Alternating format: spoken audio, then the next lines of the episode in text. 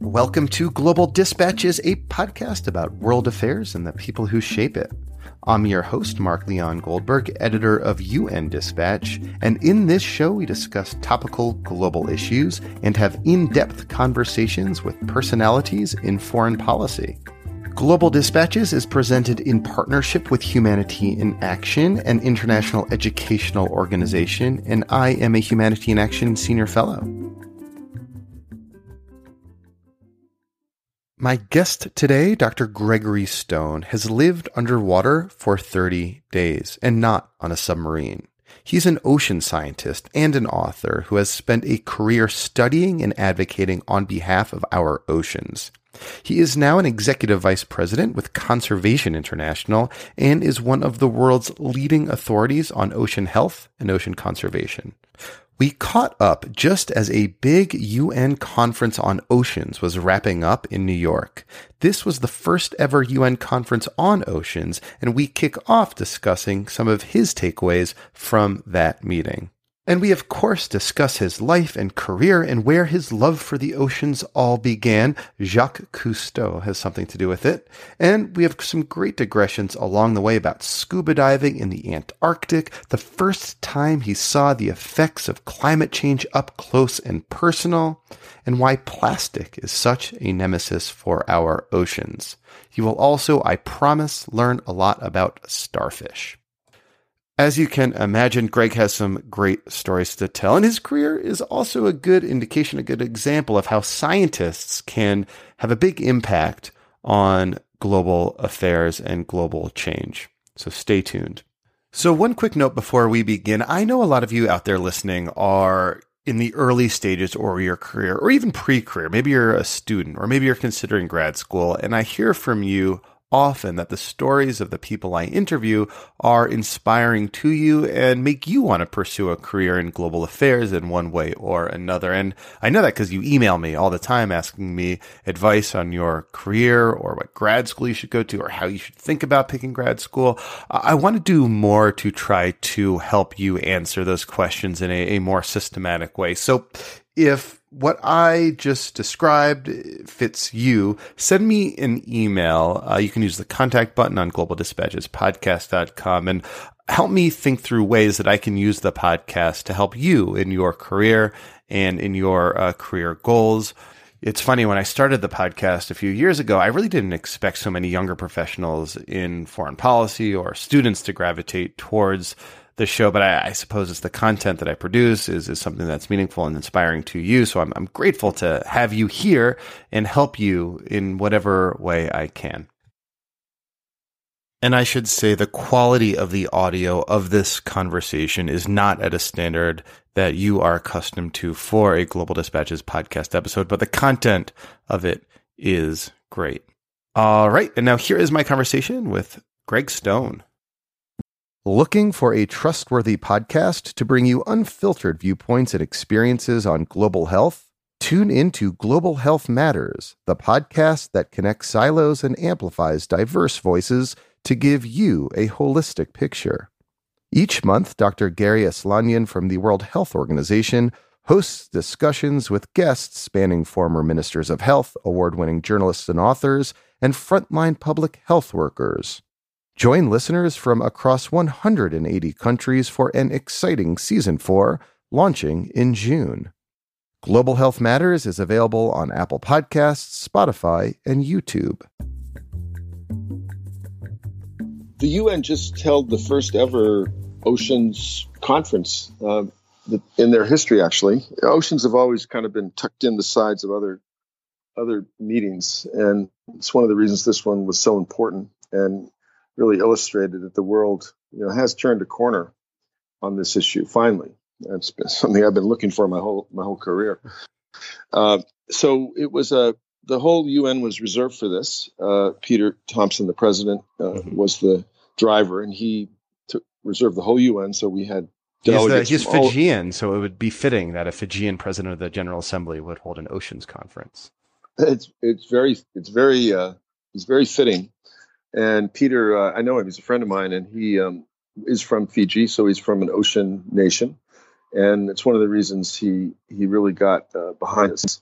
It was a great meeting. I mean, we had, you know, delegates from every country in the world walking through the U N and going into this room and that room and stopping you and saying, hey, what about this? Hey, what about that? It was just a very wonderful confab uh, of diverse people, diverse issues, although, you know, triangulating back to the ocean. So, so I, it was, I, I was very happy there. Now, was it mostly focused on like how to promote conservation of the ocean? Well, you know, the whole ocean conservation movement has shifted recently to a, it's kind of back to us. It's about oceans and people. And how can the oceans take care of people? And in order for the oceans to take care of people, we need to take care of it. So there is certainly a conservation component to it, but it's not the old old school conservation, which was basically take a part of the earth, in this case the ocean, and you know put it in a lockbox and not touch it. That's that's old thinking now. Now we look at the ocean and ourselves, humanity, as an integrated system, the two interacting and benefiting each other. So it's really about the oceans and people uh, living together in the modern world and supporting each other. So did this conference lead to any like tangible outcomes, tangible, um, you, you know, new commitments, say, for how people in the ocean would interact differently? I wouldn't say there was any one thing you could point to. Uh, of any any issue of this sort of gravitas, it's so big that you're really looking for what I would call a tipping point, where it gets to the place where, you know, the the creation of marine protected areas becomes uh, the norm, and the uh, acceptance of aquaculture as a food source to the future uh, is accepted, and everybody understands it now. And the idea that the ocean is the last place on the planet where we actually go catch wild animals and eat them on a massive scale. That's really kind of a strange thing when you stop and think about it. We we stopped doing that on land, you know, ten thousand years ago uh, when we domesticated animals and started growing them ourselves and eating them in the ocean. We're still we're still out there catching wildlife and eating it, but we and we need it, but we've got to we got to do it in a way that it can sustain. So no, there wasn't one thing. It was really more, uh, I would say, almost like we we entered uh, an awareness of uh, our ocean civilization. Let's put it that way, and the many facets that that represents. So, was there like a moment that you could point to that kind of crystallized that that tipping point that that that you just described? You know, I go to a lot of meetings, and uh, there's certainly highlights. Uh, the, the we mentioned President Thompson a minute ago. His uh, his remarks and his guidance were were always uh, catalytic, but no, it, it's never. It's not one thing. It's really it's really a feeling that permeates the whole the whole meeting. And the feeling is a feeling of optimism. It's a feeling of energy. It's a feeling of oh, I want to do I want to do more. I want to do this next thing. What are you doing? And and this meeting had that. And I would say, in my experience, that's you know rare. Usually meetings are. are not as focused and not as disjointed and don't have the bounce. This one had a real bounce. And you can see it on the website, all the commitments. Uh, there's a, this started a few years ago where meetings um, started asking people and nations to make commitments at the meeting for the future. And then um, you come back and check in the future to make sure they did it. And then the way it was done at the U N is they opened up a web- website portal that any any entity, whether it's a country or an individual person, could put up their, their aspiration, their goal. And I got over a thousand um, commitments. And when you look through those commitments, that to me tells a bit, a really important story, you know, that there's, it's pretty balanced, by the way. You, you look at it, it's been mapped out on the globe. It's kind of a wiki. That's almost like a wiki strategy where no one uh, directed people to say certain things. Everybody said what they wanted to, but it, it came out pretty good. And and some of these commitments, I mean, are, are from governments. They, you know, relate to things like banning plastic bags or, or microplastics, something, you know, very kind of tangible outcomes. Yes. Yes. There were, uh, there was, there was a, a number of commitments related to plastic.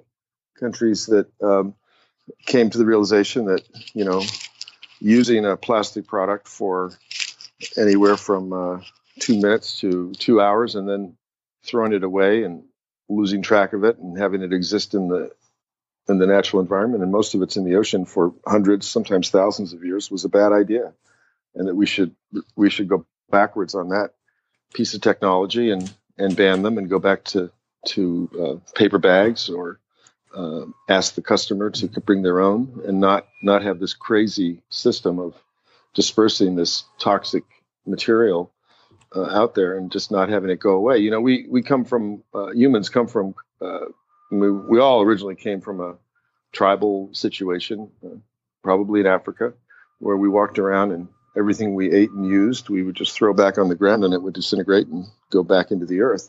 So after we started to transform almost everything we touched into new new substances, we, we started to create substances that don't go back to their elemental state very easily, and plastic's one of it. It's what I call an un- unintended consequence. Who would have dreamed in two thousand, in uh, nineteen oh nine, plastic was invented? I mean, at the time, everybody said, wow, this, this is a great product. It's, it's strong. It's durable. Let's use it for everything. And then uh, one hundred years later, we're oh, my God, what did we do? It's all around us and it won't go away. Well, what's like the the weirdest place that you've ever found plastics? I know you do a lot of diving. Like, where have you found plastic that you would not expect it to be? I, I was on a submarine uh, trip.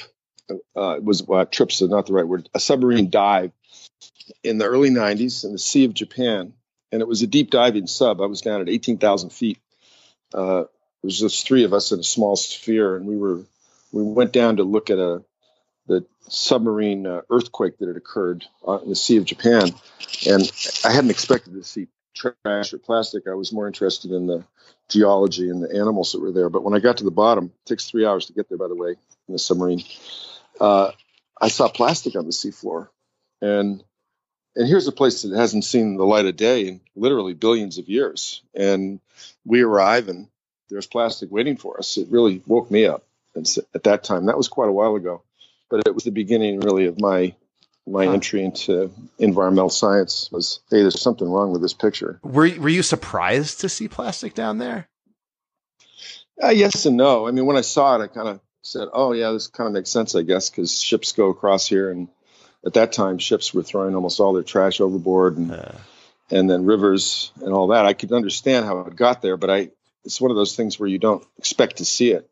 Then when you see it, you go, oh, okay, bad idea. Um, so interesting. One, one last point about that, that uh, Oceans Conference. To me, what was kind of interesting about it is that it was um, – convened under the umbrella of the Sustainable Development Goals. One of the Sustainable Development Goals, I think it's number fourteen, pertains to the oceans.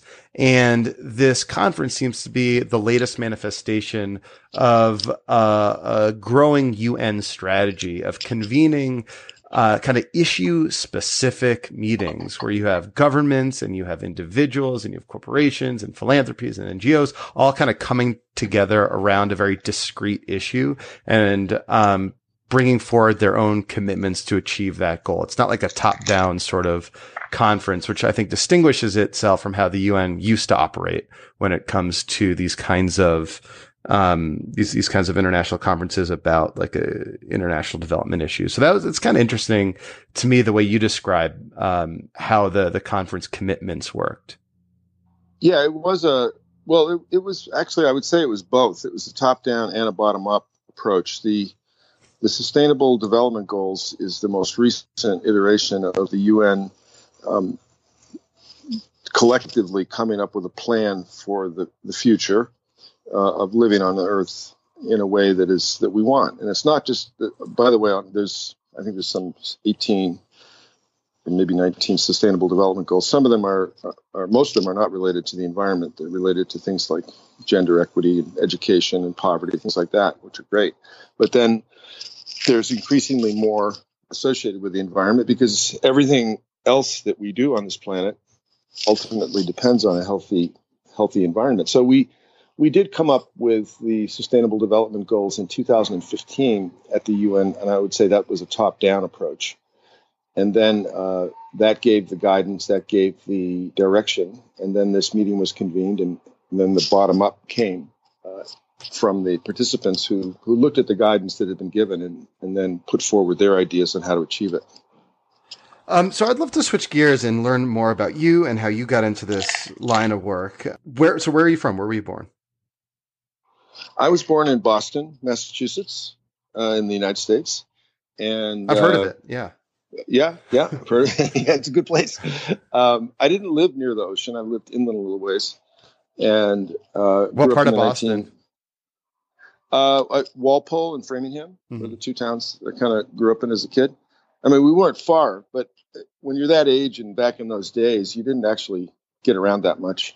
You'd sort of be in your hometown most of the time, and going even the forty, fifty miles to the coast was a big deal. It was almost like a summer trip.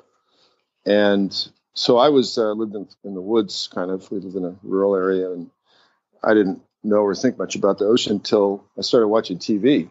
And I saw Jacques Cousteau's documentaries were, were quite popular at that time. And man, did they did they get me going. I just couldn't believe what I was seeing on there. These people putting on these strange suits, going underwater and seeing sharks and dolphins and shipwrecks. And then they would go live in underwater uh, stations called habitats, and they'd sit there and drink wine while they were down there. The Frenchmen, you know, it was quite a quite an engaging series. And there was a couple other pieces on the T V that got my attention. One was called uh, Sea Hunt, and it was a nineteen sixties program, kind of a, a crime solver uh, format, and but the protagonist was a was a diver, and everything happened under every every every episode had an underwater theme to it. So that's where I first got hooked. Uh, there was no other interest in my family. I mean, my my parents and my sister didn't really know or care about the ocean, but this really really got my attention. And then I ended up going down to the coast. Uh, when I was about seven or eight, uh, I think it was like the first time. And I went to a cousin's place, and we went to the, he took me to the beach, and we had, I remember we had two flippers and two masks. So we each got a flipper and a mask, swam around in circles. and uh, took me out, and I, you know, it was something about the, just putting my head underwater, and, and with the mask, I saw the starfish. I mean, to this day, I can still remember the, the colors and the, and then there was the bracing water. It was cool. Something about the physicality of, you know, feeling it and looking at it just really lit me up. And I remember, I remember to this day driving home f- from there to their place inland, and all I could think about was the ocean in the car. And uh, from that point forward, there was nothing else I ever wanted to do but do something with the ocean. I didn't know I didn't know what it would be till I was about sixteen. I knew it would be with the ocean. Either I, I thought about being a fisherman. I thought about working on a cruise ship. I thought about being a commercial diver. And then I had a high school teacher that, uh, a biology teacher that taught me about marine invertebrates. And, and then I was hooked. I love marine invertebrates. They're such a diverse, amazing group of animals. Do you have a favorite marine invertebrate? I certainly do. It's, without a doubt, it's the starfish. Mm-hmm. That well, that, that um, first that first invertebrate that you saw. Well, you know something, uh, Mark, that's the fr- first time anybody's ever pointed that out, that connection. That probably does have something to do with it. I've, I've rationalized my fascination with starfish because of their their evolutionary history. They they they haven't changed in about three hundred million years, and and we are actually related to starfish. If you look at all the invertebrates in the ocean, the the ones from which inver- vertebrates, you know. the animals with backbones came from were the starfish. So they're, in a strange way, they're our ancestor. But I, I just find their stability and their ancientness and everything quite, quite intriguing. Well, it's almost, it sounds like you do have like this rational appreciation for the starfish, but you seem to have like an emotional connection to it too, just the way in which, the tone in which I can hear you describe it. Yeah, I, I definitely have an emotional connection to, to my work, a passion. And, you know, that's what I found for, for most people makes the difference. If, if you have, if you have, well, two things, if you find something that is, you're passionate about, uh, that you, like, you can't stop thinking about it, and you're able to find work or a path to work in that area, I guarantee you, you're going to do great. Um, well, so how did you, so how did that work out for you? I mean, you, you, you have this kind of, um, spiritual moment with a starfish.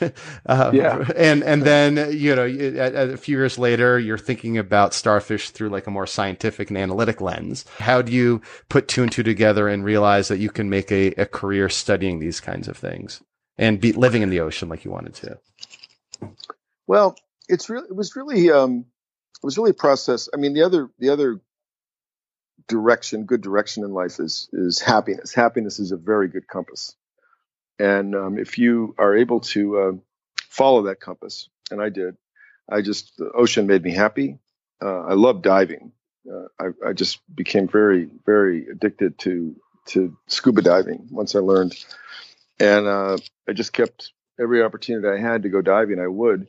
And then I, when I took up marine science, I combined the diving with marine science and was able to feel good when I was out diving and get work done. And And that's a very uh, additive process, because if you feel good and you're getting work done, you keep doing more work and you keep getting more done, and you you're able to find your way. So for me, it was uh, it was really driven from that point of view. And I, I mean, I enjoy science. Uh, for me, though, it was not so much the science as it was. I, it was science was something I found I could do. That part of it was uh, was something I could do. It's but it's really being near the ocean and under it and on it that that I really need and crave. I mean, I can't live. I, I've got to live where I can see the ocean and smell it. Ah. It's just the way I'm put together. Where where where, sitting, where do you live now? Are you are you looking well, at the ocean as we speak? I am. Yeah, I'm, I live in Los Angeles, mm-hmm. and I uh, I have a. Oh, I just moved from Hawaii about a year ago, but here in in L A, I live in the northern part. I'm looking out the window from a. It's a condominium, but I've got good good views of the ocean. I can see Santa Monica and Malibu, and I can smell it. And uh, can hear the seagulls, and, and I can occasionally see dolphins jumping. So it's quite nice. Uh, I guess I'm not as familiar with career paths for scientists and how science and, and how that works. Did you want to just become like a scientist in Sconsin University, doing your dives, collecting samples, doing your field research, writing papers? Was that kind of it for you? Yeah, yeah. I, um, I, you know, it was first the the emotion, the emotional connections we were just talking about, and then. And then what happens in life is you meet people and you get mentors. And I was very lucky in that department.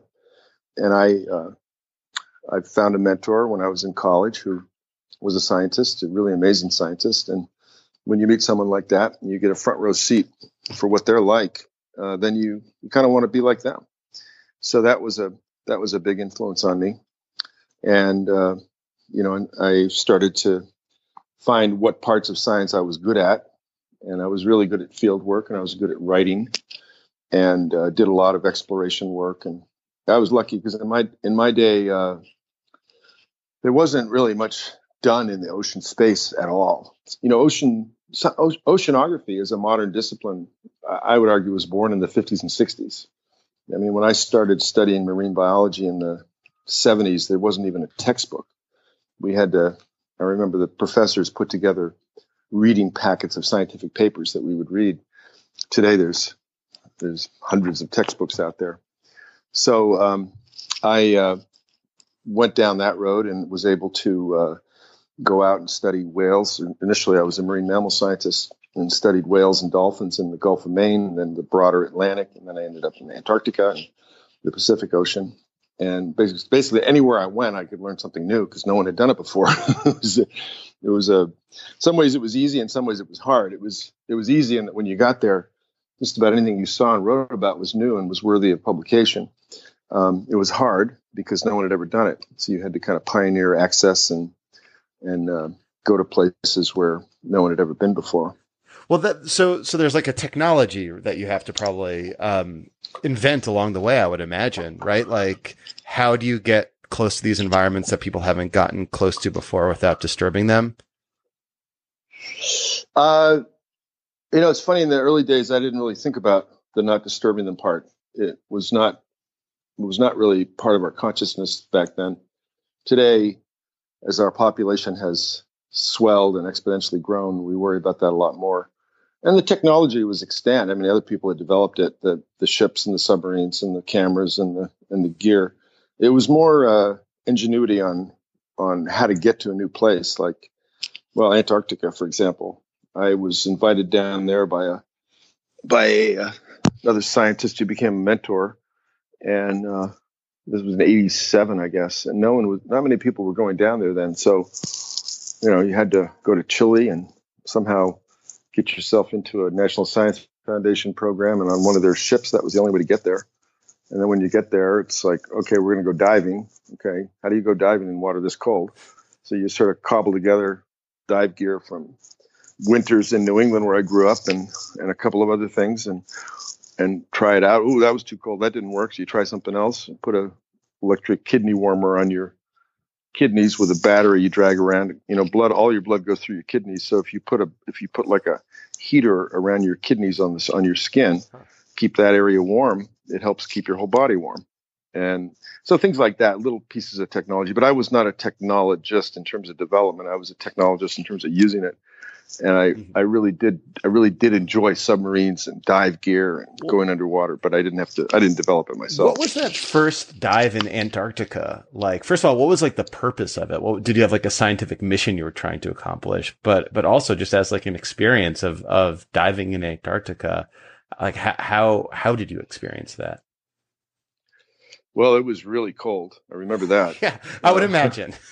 you know, you can, you know, you can, you can, you get the right gear. You can pretty it's much cold. put a put a a, a nice warm. Uh, yeah. It's called a dry. It's called a dry suit. So there's no water inside. It's just you wear. You actually wear long long underwear, and you know your legs and your torso and stuff is it's cool and it will get cold, but it's not like painful. But the area, one area I remember, you put your mask on and you have a hood, a nice w- warm hood, but it's around your mask. There's always going to be a little piece of skin showing, and your lips, of course, show. And that part, I remember, it was like, you know, you know how it is when you when you were a kid and you ate an ice cream too fast, and you get that ice cream headache. Well, this is like the worst ice cream headache in the world, you know. And I remember I would get in the water, and well, the first thing you have to worry about is uh, regulators, the thing you breathe the air out of, they will freeze it very quickly down there, and sometimes they freeze open with this rushing air coming out of the tank, and you got to avoid that. But if you once you manage that, you put your head in the water, and then I would just sit there and moan for about forty. I would literally go oh oh for forty, for like forty-five seconds, thirty seconds, until your head went numb, and then that pain goes away, and then you go diving, and uh, your metabolism kicks into super high gear. You have to eat a lot of fat when you're down there, and you can last about forty minutes. And then your toes start to really get cold, and your fingers get really cold, and maybe there are some other places, and you got to get out. So what what were you looking for? Like, what was your purpose of, of doing that, other than like the masochistic purpose you just described? uh, we were studying Antarctic krill, and krill is a shrimp-like uh, organism that lives in the Antarctic and forms the basis of the food chain down there. And uh, in particular, we were looking at a what diseases naturally um, naturally affect krill. We were looking at uh, pro, you know, protozoan uh, um, diseases, uh, something no one had ever looked at before. And the way you do that is you, krill swarms in a school, almost like fish in a funny way. That so you get this swarm of shrimp going through the water, and they're all oriented in the same direction, and they turn in the same moment. But if one guy was sick, you could tell because he was like on his side a little bit, or he wouldn't was couldn't quite keep up with the with the crew with everybody else. And you'd go grab him in a net, and then we'd a little like a, it was like a, a butterfly catching net you use underwater, and take him above, and then you'd look at him, dissect him, and you'd find the infection that was either inside his shell or in his body or in his eyes or something, and you'd you'd isolate it and grow it, and you'd say, oh, okay, here's here's like a a, a lethal disease that krill get. And we were curious about what was killing the what, what krill, what what what kind of uh, diseases, what kind of uh, health health are krill in naturally, and you can then use that to build up models of krill populations, which fed the whales and fed the seals, and, and in some ways feed us. They, some people do eat krill, so it was basic research, just studying natural diseases. Well, what did you find? Uh, we found uh, there were two or three different types of uh, uh, like. protozoan type diseases, I recall, and uh, I think we found uh, you know some viruses and some bacteria, and they were all new things that you know we wouldn't get them, but they would they would infect the uh, the krill. Uh, and we found you know the krill could. One thing we found was really interesting that the because uh, we had we would also collect healthy krill, and we would put them in these tanks that we had on the ship inside, and we'd do all these experiments, and we found. Uh, I remember it was really fun. We we we created what we called a krill accelerator, and it was all it was was a board with white on it. Yeah. And we found that if we put the board with white on it in the water, the krills would go really fast in the opposite direction. And it was a it was an avoidance mechanism for them. And the white represented like a whale lip or uh, a, a predator. And if we put a we tried different colors, and if we put just the black, no no effect. Uh, wood color, no effect. White, man, you could this thing would send it into light speed. Um, so we those were the days when I could study the ocean and anything. It's called basic research, where you just like anything you can learn that you can learn with the tools of science. And by the way, science is no more than a system of rules that keeps us from lying to each other. Okay, it's just a way that we tell stories that um, we can be sure the story is truthful. That's all science is really. It's quite simple. A lot of people get scared off by the word science. They think it's, you don't need to know Fortran and calculus, uh, differential calculus. Uh, there are, there's a lot of science you can do with those skill sets, but uh, basic science is just telling stories. So you go out into the world and you look at what's going on, and you, you tell the story about what you saw using the tools of science so that someone else can come back and tell the same story and verify that you were correct. So, so uh, mm-hmm. yeah. So anyway, yeah, go ahead. Well, so, so you said the first time you were in the Antarctica was, was, eighty-seven. What was the most recent, your your most recent trip to, to Antarctica? Uh, my most recent trip there was about fifteen years ago. And how different was the environment at that point? I mean, eighty-seven, as as a scientist, as someone who studies these issues, you were probably already, of course, clued into climate change. It was not uh, as much part of the vernacular back then um, for, for lay people. But uh, were you seeing back then uh, any uh, effects of of climate change that you could identify, and like how different was the environment from eighty-seven to the to your most recent trip? Well, actually, we didn't know we didn't know about climate change back then. That Even as a scientist in nineteen eighty-seven, it wasn't something that you were kind of clued in on? Not something that I was clued in. I was a young scientist. I mean, it was before graduate school and everything. I mean, I think probably in a in the esoteric world and in there were people thinking about it, but but I know from the literature that even those that were thinking about it had no idea that it would become such a such a big deal, such a such a bad thing. So no, we weren't thinking about it at all. We were uh, on my trip, mm-hmm. But going back, the biggest change that I noticed uh, over the years was the uh, increase in access, because now you've got tour boats down there, you've got fishing boats down there. You even have people, some people sail their own private little sailboats down there. In the early days, it was very, very difficult to get there, and no one was there. Uh, now it's gotten quite, quite almost urbanized. Um, was there, is there a moment you could point to in your, in your career, in your past, where you realized that, you know, climate change was, was a thing? If, if as a young scientist in eighty-seven, it wasn't something you're clued in on, like, was there a moment that you could point to as, as when you realized that this is going to be something perhaps, um, foundational to, to, to your life's work? Uh, absolutely. Uh, I started studying, um, some coral, remote coral reef systems in the Central Pacific on some islands that no one lived on, like eight hundred miles from anybody, really remote places. And when I first went there, it was like the Garden of Eden. These reefs were like no reefs I'd ever seen or dreamed could exist. They were so abundant and pure. And then I went back a couple of years later, and there had been a severe a heating of the ocean in that area from climate change. And the reefs had uh, suffered a ninety percent uh, mortality. ninety percent of the reefs were dead. And here it was, this remote place, right in the middle of the Pacific Ocean on the equator, thousand, you know, eight hundred thousand miles from from the closest port, and many thousands of miles from large population centers. Yet it was feeling the effect of these population centers burning all this fossil fuel and heating the planet up. I mean, it really showed me how small the planet was, for one thing, and then it showed me that uh, climate change was happening in a very real way. Before, up, up until then, it was kind of an academic notion for me. I'd read about it and I believed it and I knew it was happening, but I hadn't, I didn't see it. Didn't see the, the emo- it was, again, back to emotions. You know, you get underwater and everything's dead, and at a place that had been the most alive place you'd ever seen in your life. I mean, it was quite a, it was quite sad, actually. I remember on the, the day that we all got back there and saw that, everybody on the boat was depressed. Um, and that's when uh, that's when I really started to turn my attention to it, and I've been doing quite a bit of work on it since. So, uh, when, when was that? Like what? That year? Was in uh, two thousand two. And up to that point, were you mostly sort of affiliated with universities and research centers? Yes. Yes. Exactly.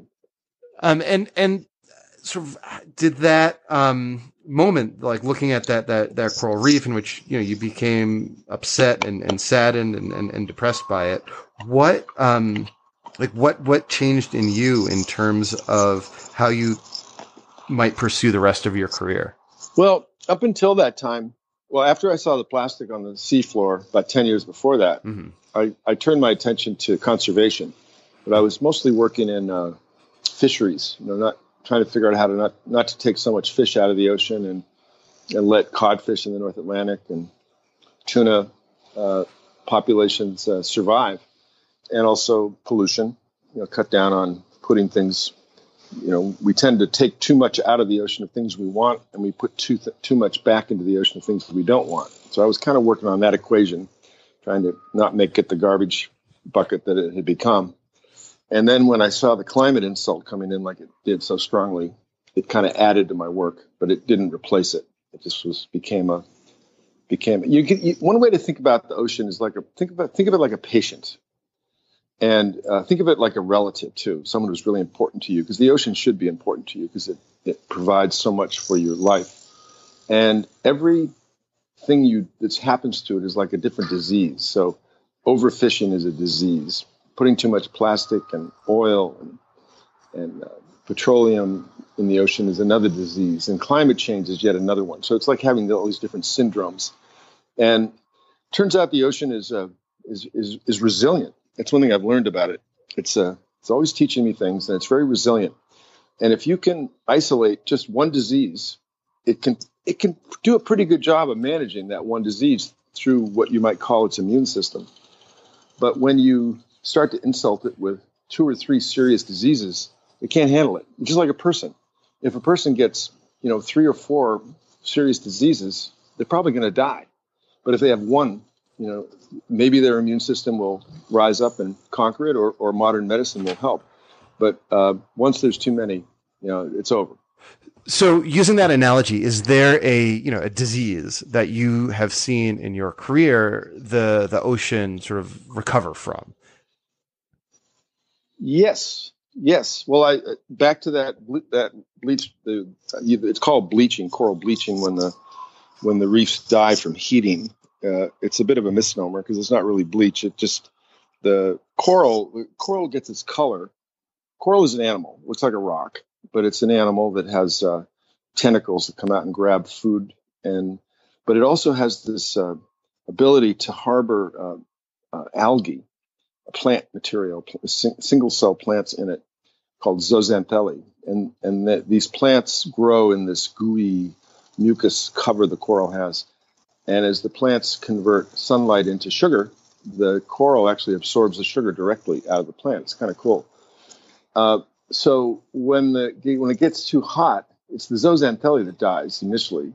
The plant, the plant single cell plant material can't handle the heat, and the coral will live for a while because it can still grab a little bit of food out of the water, but it, it's grown to rely on that sugar. And then when it when the uh, When the algae dies, uh, there's no more color, so the coral turns its natural white. It's still alive for a while, but it's white. And we call it coral bleaching because it looks white. But that reef that I saw that it was so severely bleached and, and then it died, uh, what happened there was we had isolated all the other insults. There was no overfishing going on in these reefs. There was nobody living there, so there was no pollution or runoff. So the only thing the reef had to deal with was this heating that we were causing, this high-temperature ocean water. And it recovered because uh, it was just dealing with one disease.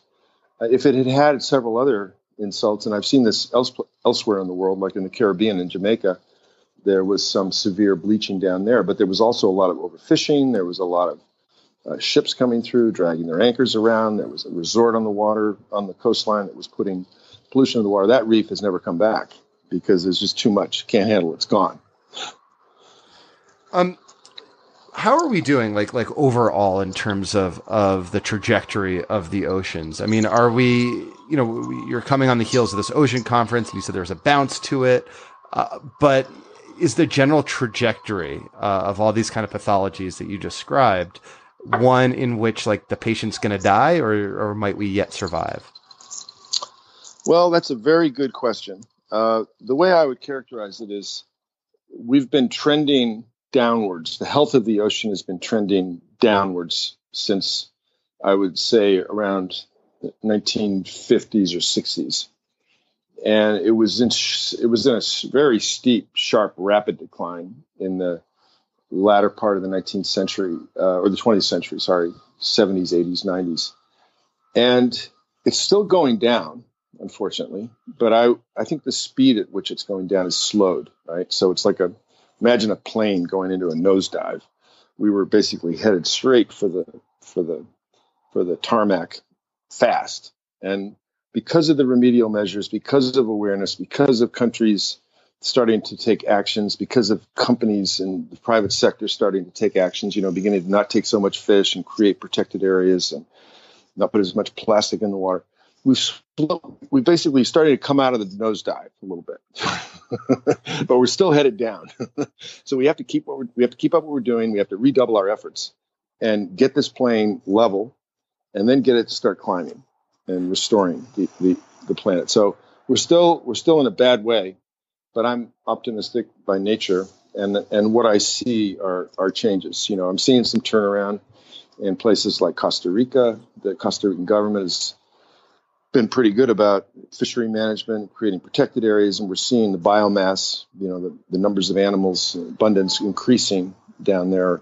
Uh, and this, the central, some areas in the Central Pacific where I work, countries have made really aggressive, big protected areas, and I'm seeing that effect. Uh, but globally, the Earth is still uh, has a still still sick, you know. And just to go back to the medical analogy. Uh, it actually tracks pretty carefully. You know, a sick person has a temperature, right? Well, the ocean gets hot. It gets a temperature, and it makes it sick. And when a person is sick, their blood chemistry can be bad, and we're actually making the oceans more acidic. We're changing the chemistry of the ocean, just like a sick patient might have a, a change in their blood chemistry. And if a person is injured, you know, they fall and break their leg or whatever, there's physical damage that happens to them. And we're physically harming the ocean as well. So once we start to to really pull back on all these these insults, uh, the ocean will come back. You know, it'll never it'll probably never be like it was, and that's something that you grow to accept. But what we're shooting for at this stage is for the ocean to stabilize. We want the patient to stabilize and begin to get a bit better.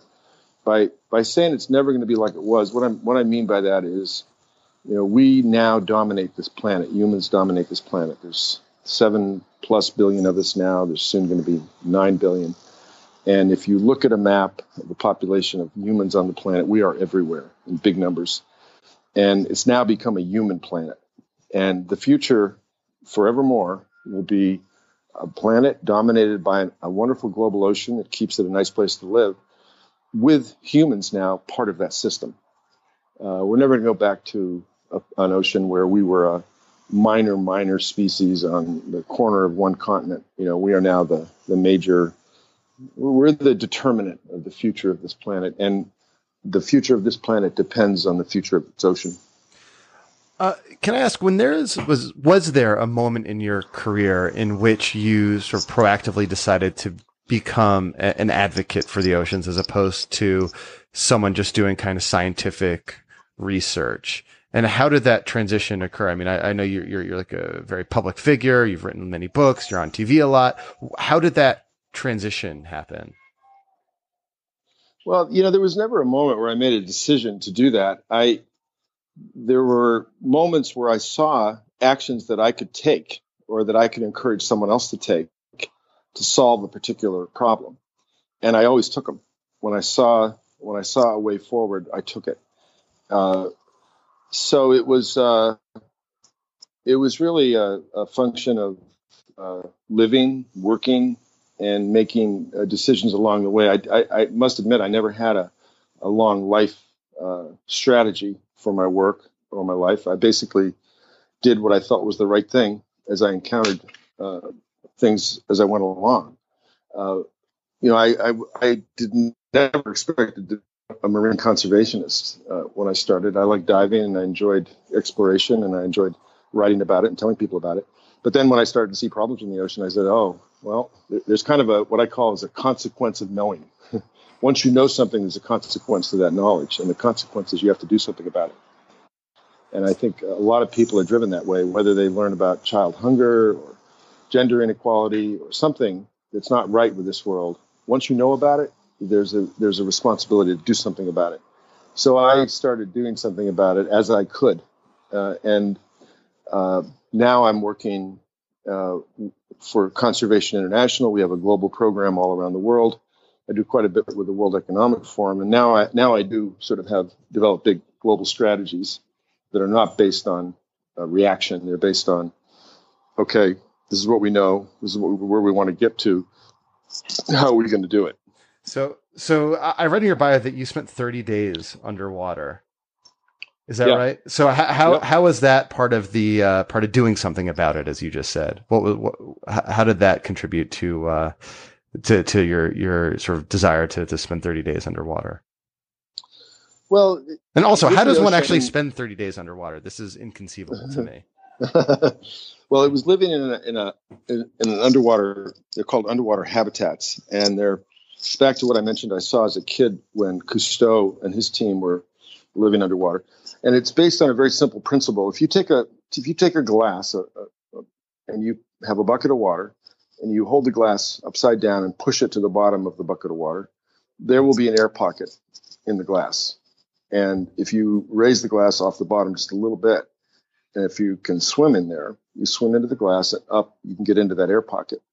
And that's how that's how an underwater habitat works. It's basically a, a structure underwater that's got some pressure inside it, so it keeps the water from coming in.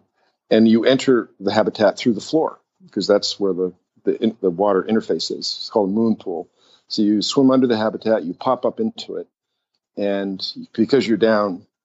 Uh, in my case, the habitat was the Aquarius habitat. We were they call it the hatch depth, which is the depth of the moon pool, which is the hatch, this water interface. That was at about seventy feet. So inside the air is compressed. You need high, you need air pressure to keep the water out. So you you actually walk up, you come up and do an air pocket, and it's high pressure, and you live in there, and your body becomes saturated with gases at that depth. Uh, it's got to do with something called the the uh, the bends and uh, the absorption of nitrogen in your system. You have to live down there. You can go out, swim around the ocean all day long. You have to come back inside the habitat when you want to have a rest or a meal, and you can go back out again. But you can't go to the surface rapidly because you'll die, because the gases that are in solution have now been absorbed in all your tissues, and they will come out as bubbles. And uh, it would be like suddenly your blood would become like Coca-Cola, and it would kill you. The only way to come back after you've been down there for a while is to decompress slowly. It takes about twenty-four hours of decompression to uh, get the gas bubbles to uh, come out safely. And where where so in the I, world is this? Like where, what what ocean?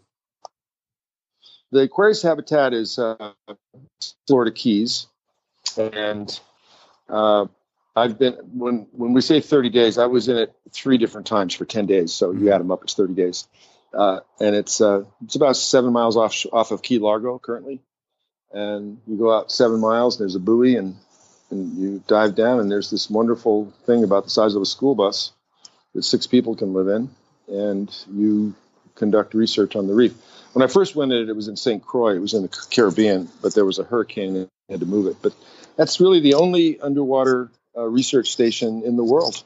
Uh, very unusual. We had a lot more of them back in the sixties and seventies, but the the world, uh, it's interesting that back then there were two areas that the global community was looking at. We were looking at space, famous Kennedy decade, nineteen sixties, where we went to the moon and back, and space stations and all that. And we were also looking down into the ocean. There were visions of underwater cities and living underwater back in those days, but the world kind of retreated from that area and put everything we had into space. And now I would say we're in what I call an ocean renaissance. We're sort of coming back to the ocean and uh, finally doing what we probably should have done fifty years years ago.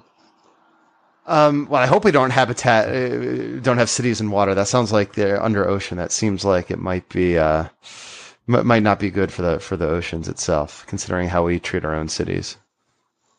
Well, as long as we learn our lessons uh, from the past, and that's really what that my new book is about, uh, Soul of the Sea in the Age of the Algorithm. It's really looking to the future and technology, and but it, importantly, the first half of the book is about the past and what we did, and the unintended consequences of what we did. For example, I already talked about plastic, but you could talk about um, fishing, whaling. You know, back in the day, we went out and thought that the abundance of whales and fish would never end. So we just kept taking as many out of the water as we could, and, and we had catastrophic impacts everywhere. So you sort of look at that, and then you look at the future, and you say, okay, here's a new idea in the future, underwater cities, to your point. Let's make sure these underwater cities are going to be okay for the ocean. Let's adopt, for example, the uh, Iroquois Indians have a rule in their society where any decision that they make, the Native American Indian tribe, has to be good for seven generations to come. So, for example, they would not, if a logging company came to their land and said, we're going to give you ten million dollars to cut all your trees down, what do you say? They might say, oh, that'd be good for us, but seven generations from now, it's not going to be good because the trees will be gone. So they wouldn't do it. Uh, we need to begin to project our actions into the future and make sure that they're going to be okay down around the corner. And I think we have, we have the ability to do that now. We didn't before. So those underwater cities could be, they could actually be made to make the ocean healthier. The cities could be made of uh, material that could absorb uh, carbon dioxide from the water. They could be made with special uh, areas that fish like, so that you create new fish habitat and the fish can can thrive around the city. Um, there's ways you can do it.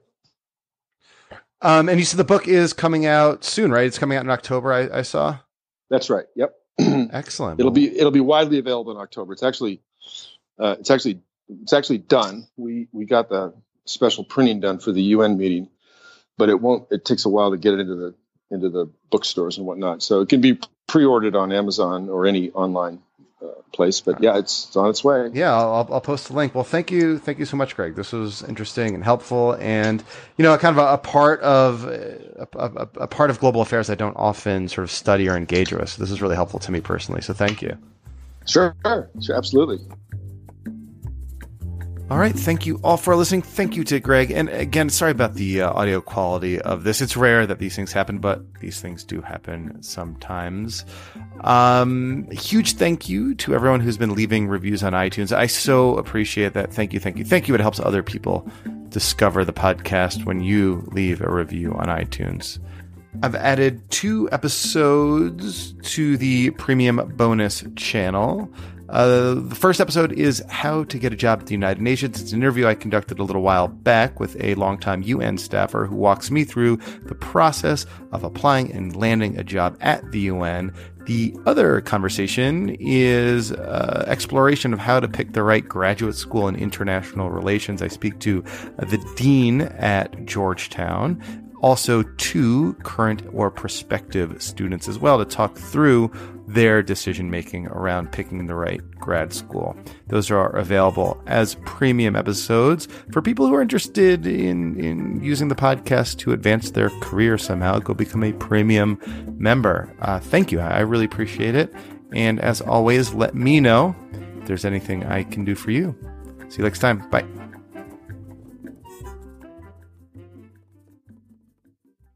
The views and opinions expressed in the podcast are those of the speakers and do not necessarily reflect the policies or positions of Humanity in Action.